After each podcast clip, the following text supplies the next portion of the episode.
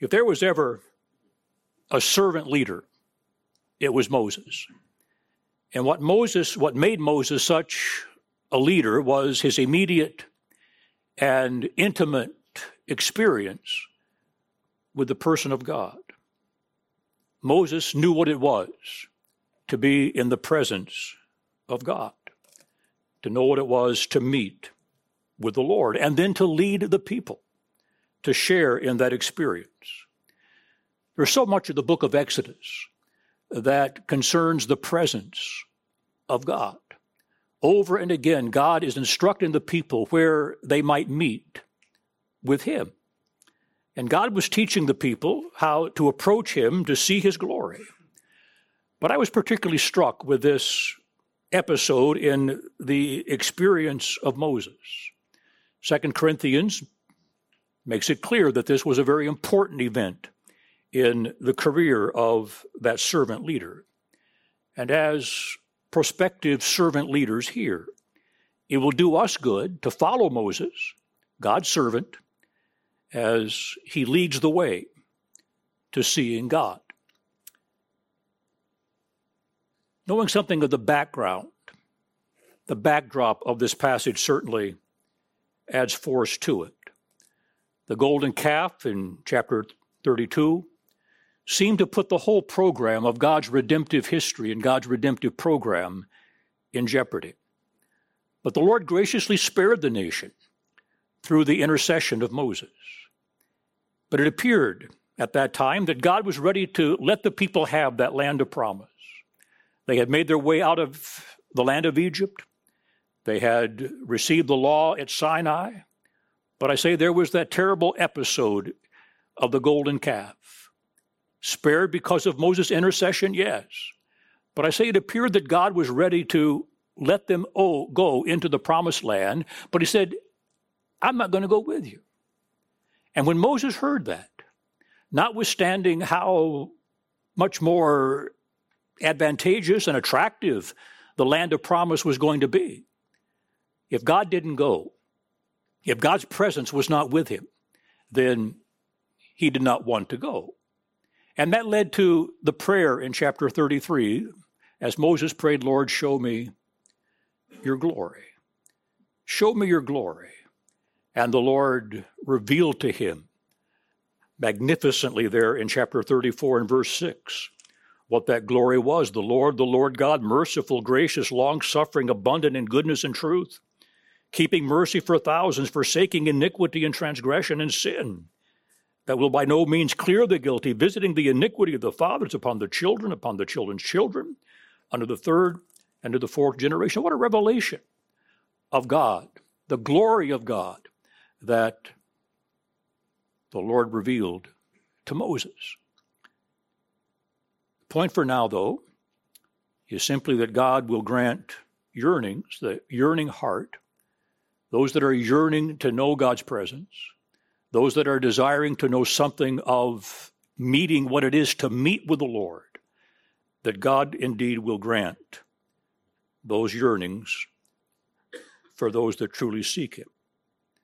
The psalmist said, One thing I've desired, that I will seek after the Lord to behold the beauty of the Lord.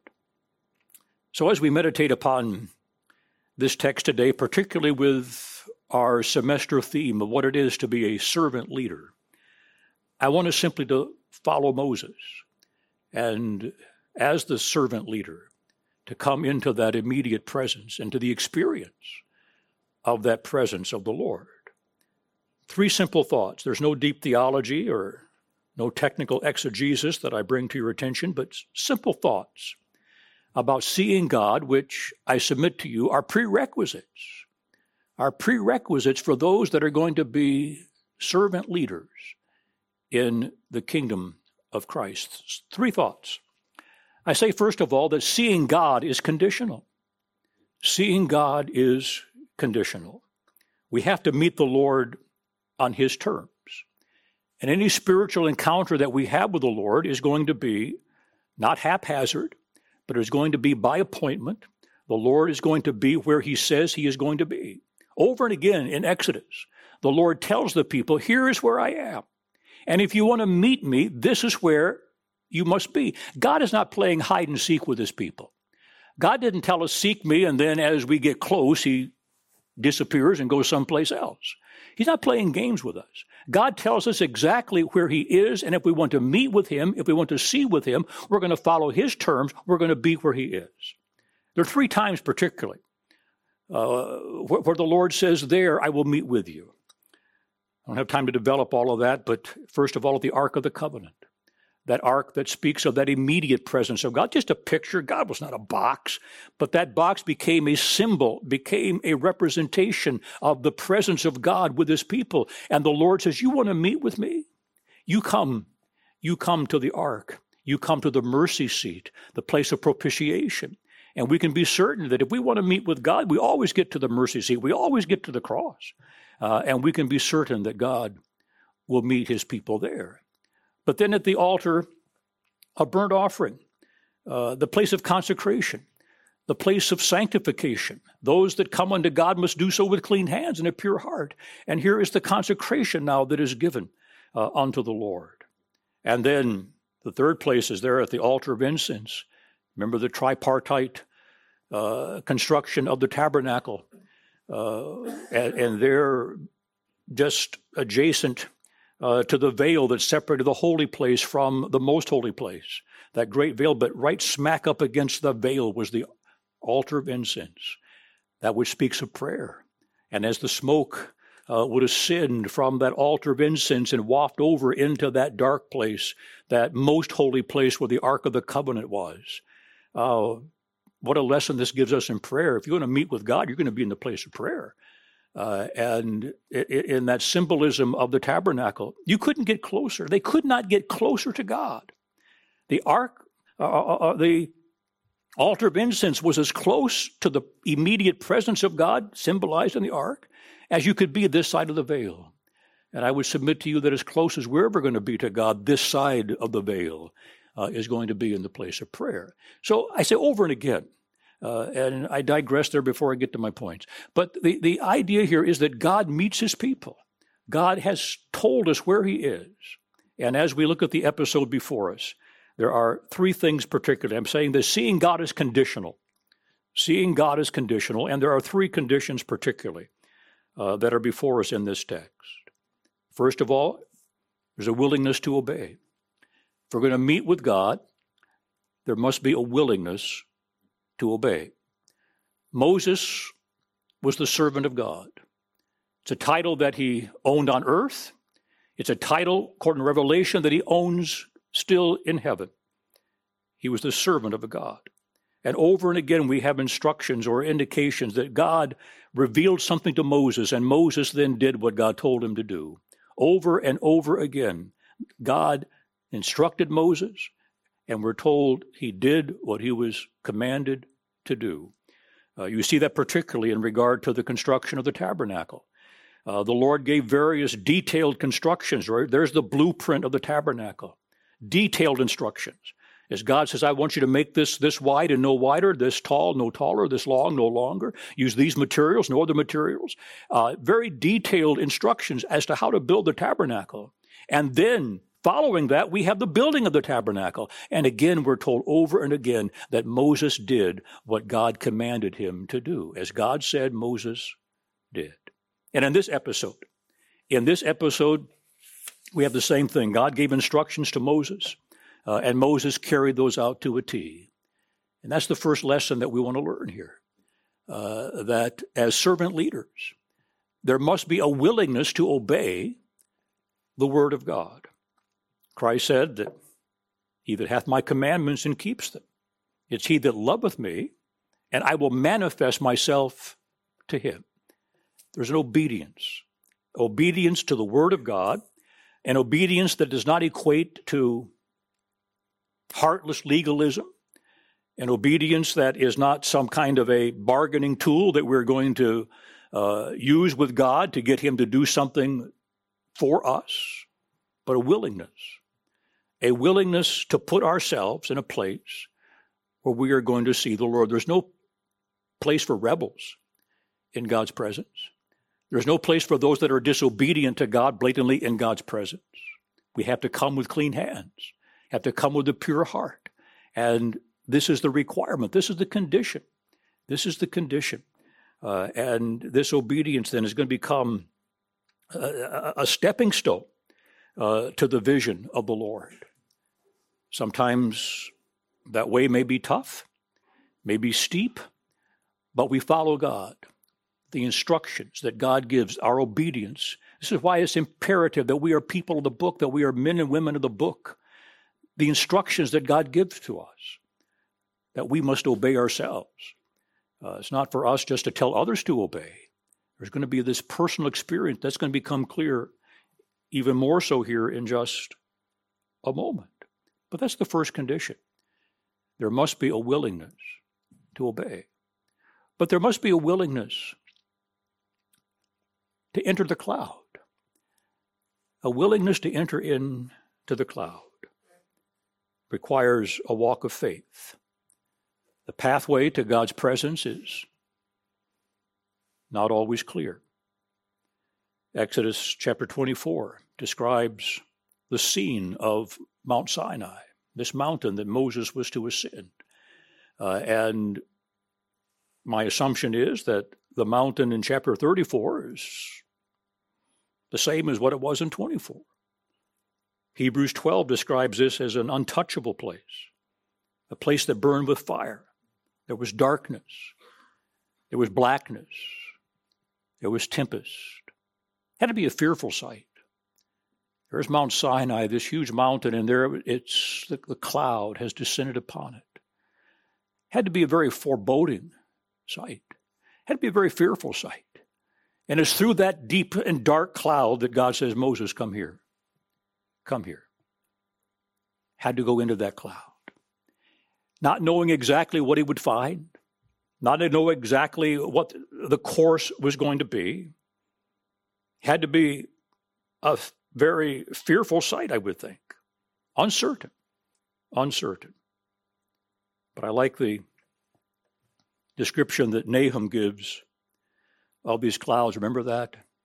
In that Song of Majesty in the opening chapter of Nahum's prophecy. Nahum says the clouds are but the dust of his feet. Just the dust of his feet. We see the clouds and we get intimidated. We see the clouds, we often get fearful. But if we can have the faith to realize that even through the clouds, even through the uncertainties, that God is manifesting himself to us.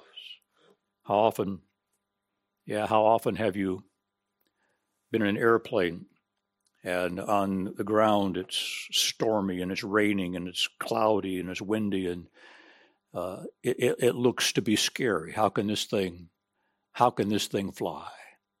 But you make your way through the storm. You make your way up through those clouds, and all of a sudden, as you burst through those clouds, there's nothing but brightness and sunshine. Uh, and, and so it is. So it is. We don't always know exactly.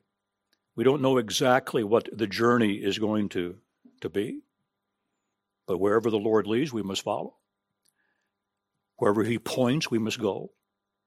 And there must be a willingness. There must be a willingness to follow the Lord, even when we don't know all the facts, even when we don't know all the implications. But if we're going to be in that personal experience, if we're going to enjoy that personal experience of the presence of God, there's going to be sometimes, I say this willingness to enter into the cloud, to follow God regardless God doesn't have God doesn't owe us all the details of the journey. Abraham come out of Ur of the Chaldees. Where? I'll show you. Don't don't bother. Just follow me. Just follow me. Uh, not knowing what was going to be there. And when he got there, when he got there, it was contrary to expectation. He had the implication this was going to be a great land for God is taking me, and, and there's famine there's famine. Not what you'd expect, not what you'd expect. We don't always know. But God doesn't owe us the explanation as to what every step is going to be, but we follow Him. And there must be that willingness. must be that willingness to enter even to the cloud. And the third condition here in this episode is a willingness to be alone. A willingness to be alone. Go to chapter 34 and verse 3. As God is giving Moses instructions here, says, No man shall come up with thee. You come by yourself. You come by yourself. So, willingness. I say to be alone. And that really is the bottom line here. That really is the bottom line. That a vision of God is a private experience. The vision of God is a private experience. You cannot see the Lord. Yeah? You cannot see the Lord through somebody else's eyes. You can't rely on the experience of another. Oh, it's good to be in the company of those who have seen the Lord, but you can only really enjoy what you have personally known. And how important this is. How important this is for would be servant leaders in the church, would be servant leaders in the kingdom of the Lord Jesus to have this personal this personal experience as ministers of the gospel as leaders in the church it is absolutely vital that we know God other than by hearsay yeah other than by hearsay and so often all, all we read about God here and we read about our theology and we do all yeah no substitute. You can't see God through somebody else's eyes. And particularly as ministers, I think of this often. There's a real sense in which I can only give to others as a minister, as a preacher. I can only give to others the overflow of what I myself have taken in. And uh, if we lament the day, do, don't we lament today that preaching is so shallow? Yeah, we hear that all, oh, how shallow preaching is there. Shallow, shallow, shallow, shallow. Well, if it is, what does that say about the personal experiences? If we're only giving the overflow of what we have ourselves taken in, that's a sobering thing to me. Again, this is why we must be in the Word of God and why we must use every tool and every aspect of understanding that Word so that we can bring into our hearts that experience, that personal experience of the knowledge of God. To know Him personally, not just by secondhand reports, not by just trying to go with the flow or with somebody else who has testified that they have known the Lord. Say it's good to be in company with those who've seen the Lord, but it's imperative that we know that personal experience of being alone with God. Moses was alone. Jacob was alone when he wrestled with the angel of the Lord. Daniel was alone when he saw that celestial vision. John was alone there on the Isle of Patmos. Corporate desire is good. But I say it's imperative that we have that personal experience. So there are conditions. That's the first lesson that I want us to learn from this episode in Moses' career that seeing God is conditional. The second lesson is this that seeing God is certain. Seeing God is certain. You remember the words that the prophet gave to King Asa that the Lord is with you while you are with him. If you seek him, he will be found of you.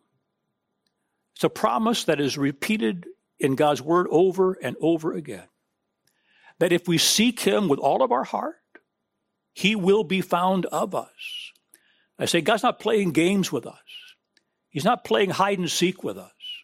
If we seek him, if that's the desire of the heart to seek him with all of our heart, with that sincerity, the Lord says, I will be found of you. I think of that promise that James gives to us. You know what I'm talking about? What does James say? Draw near to me. The Lord says, Draw near to me, and I will draw nearer to you. What a promise that is. What a promise that is. If we draw near to God, He will draw near to us. And while I take that as a promise, I have to say so often it's a rebuke to my own heart. It's a rebuke to my own heart because if it is true, if it is true, and it is first class condition, if it is true that God will draw near to me as I draw near to Him, let's face it, that means that at any given moment, at any given time, I'm as close to God as I want to be. Yeah. I'm as close to Him as I want to be. So let's not be blaming God for hiding and no, no, no. God promises that He will meet with us, that He will show Himself to us if we come with that sincerity of heart. We're certain to find Him, but not always what we expect. It's not always what we expect. God knows what we need more than we know ourselves. When Moses saw God at Horeb, the burning bush, the shoeless Moses learned that God is that changeless, that sovereign I am. I am, I am. And you tell the people that I am, and you go down and deliver. He learned of that sovereignty of God. He learned of that covenant revelation of God. That was the lesson at, the burning bush. When he went up Sinai the first time, he learned that God was righteous as he received those tablets of the law. And now, as he ascends Sinai this second time, he's admitted into the very inner shrine of God. And we read a moment ago what he learned of God this time merciful, compassionate, covenant loyalty, just. God reveals himself in ways that are best for us at the appropriate time. So these answers to prayer for spiritual vision are not always necessarily what we expect, but it's always what we need. And those that wait upon the Lord in that way will never be disappointed. Those that wait upon the Lord will not come to frustration. If we delight ourselves in the Lord, He'll give us the desires of our heart. And don't abuse that. I know there's so many that take that particular promise. If I delight in the Lord, okay, God, yes, there's you. Now then, give me what I want over here. You don't play games with God. You don't manipulate God.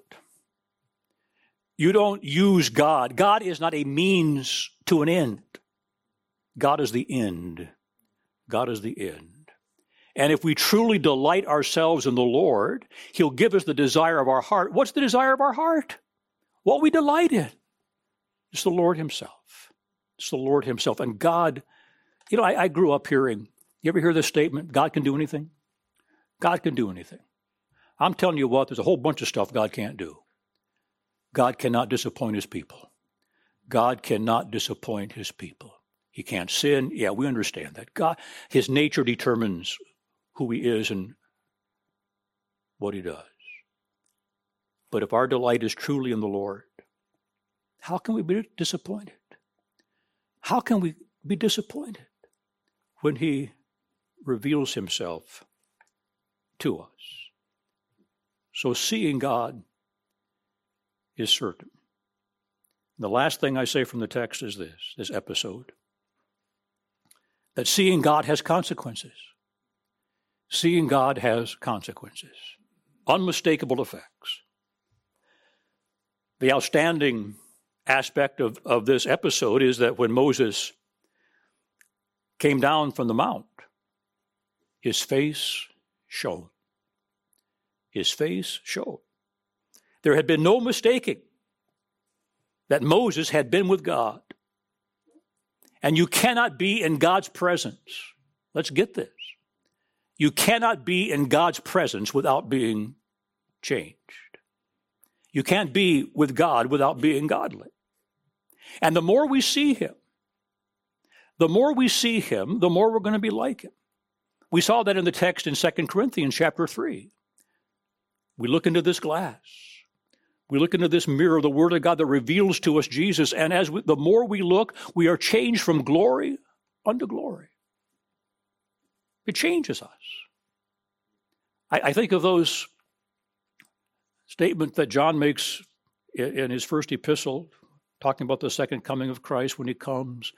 He says, we'll, we'll purify ourselves, even as he him pure is pure. Why? Because we see him as he is. There's something about seeing Jesus that makes us like him. There's something about seeing Christ that makes us like him. John's talking about our glorification. When Christ comes back, we're going to be changed just like he is. We'll be like him because we see him. As close as the Bible ever comes to explaining how glorification works, it's right there. Seeing Jesus. I submit to you that if seeing Jesus is the secret and the mechanics by which we will be glorified, seeing Jesus is the mechanics by which we are going to be sanctified. There's something about seeing Jesus that makes us like him. We are changed from glory unto glory. How do you want to be known? You want to be known as a great preacher? You want to be known as a Hebrew scholar? Frankly, I don't care. You know, I, I don't care how whether the world knows I'm a Hebrew scholar or no. I don't care. But I would like to be known by this. And when people see Barrett, he's been with Jesus. Yeah? He's been with Jesus. That is the key thing. As you're, you're here studying, and some of you are going to be scholars when you grow up. My guess is, right? Some of you are going to be great preachers when you grow up. That's my guess. Some of you are going to have big churches, some small churches. When you you're going to have all these, and that's good. But how do you want to be known? Let it be known that our face is shining. Yeah, because we've seen the Lord and we've seen we've been we've been with Jesus unmistakable effect. His face shone. But this is the most impressive thing to me. He didn't know it. He didn't know it.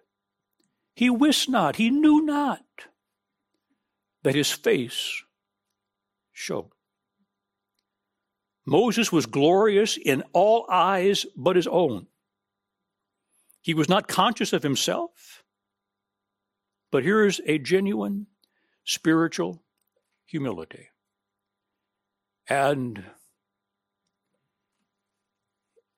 if any characteristic must be true of those would be servant leaders, it must be humility. It must be humility. A mark of a true servant. I'm skeptical. I'm skeptical of those who tell me how shiny their face is. Yeah? I'm skeptical of those. No. There's no place for pride. There's no place for arrogance. We're servants. We're servants. And it's only as we come to recognize that servanthood yeah, that we can then lead others. Humility. And the last thing is that Moses then had a message. He had a message. You see that in verse 34? Moses went in to be with the Lord. And when he came out, he spoke to the people what he was commanded. He spoke to the people what he was commanded. Those that have a sight of God, those that know something of the glory of God, always have a telling message for man.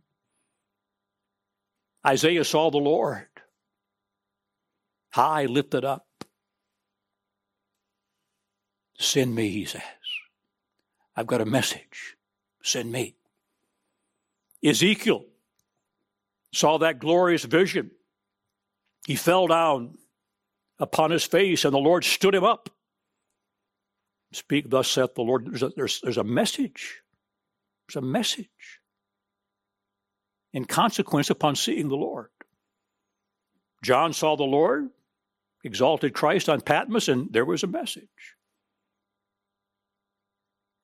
You can't see the Lord then without having that telling message for others. But you'll notice what the message is. Moses heard something, he learned something from the Lord, and he told the people what God had said. There's where our authority is. Yeah? That's the only place of our authority. You, you have no authority just to give your opinions, right? There are too many pulpits out there that are just expressing opinions. Opinions matter nothing. I have opinions about everything, a lot of stuff. Don't laugh at me. My wife is here today. She knows. I have a lot of opinions. But my opinions, if you disagree with me, yeah, my opinions are better than yours, but they're no more authoritative, right? They're no more authoritative. Our only authority as we stand in this pulpit, as we seek to lead in the work of the kingdom, is thus saith the Lord. Thus saith the Lord. That's why you're here. That's why you're here to learn the word and to learn how to interpret the word and how to exegete the word. That's your only authority. You keep your finger on that text. You keep your finger on that text and then make your way to the pulpit. Make your way to whatever the sphere of service is. It's thus saith the Lord. So, a servant leader, here's Moses. What an example he is. He's an example to follow. I don't want to be like Moses. Yeah. I want to be like Christ. So we follow Moses as he followed Christ. We follow Paul as he followed Christ. And you can tell your people, you follow me as I follow Christ. You're the leader. But there are some significant conditions, aren't there? So may God help us. May God help you as you have a lifetime of ministry ahead of you. You know, most of my ministry is behind me. Your ministry is ahead of you. How do you want to be known?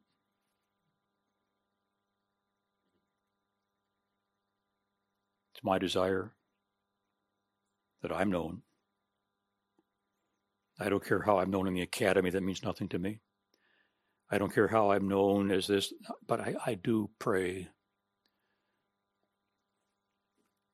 that I'm known, at least in some degree, as having been with Jesus. Amen. O oh Lord, we're thankful for the calling that we have into thy service. It's humbling, it's fearful, but how wonderful. So we pray, Lord, that we would, as men and women here, know it is, first of all, to serve Thee and then to serve others as leaders as we are led by Thee. Seal this word to our hearts, we ask in Jesus' name. Amen.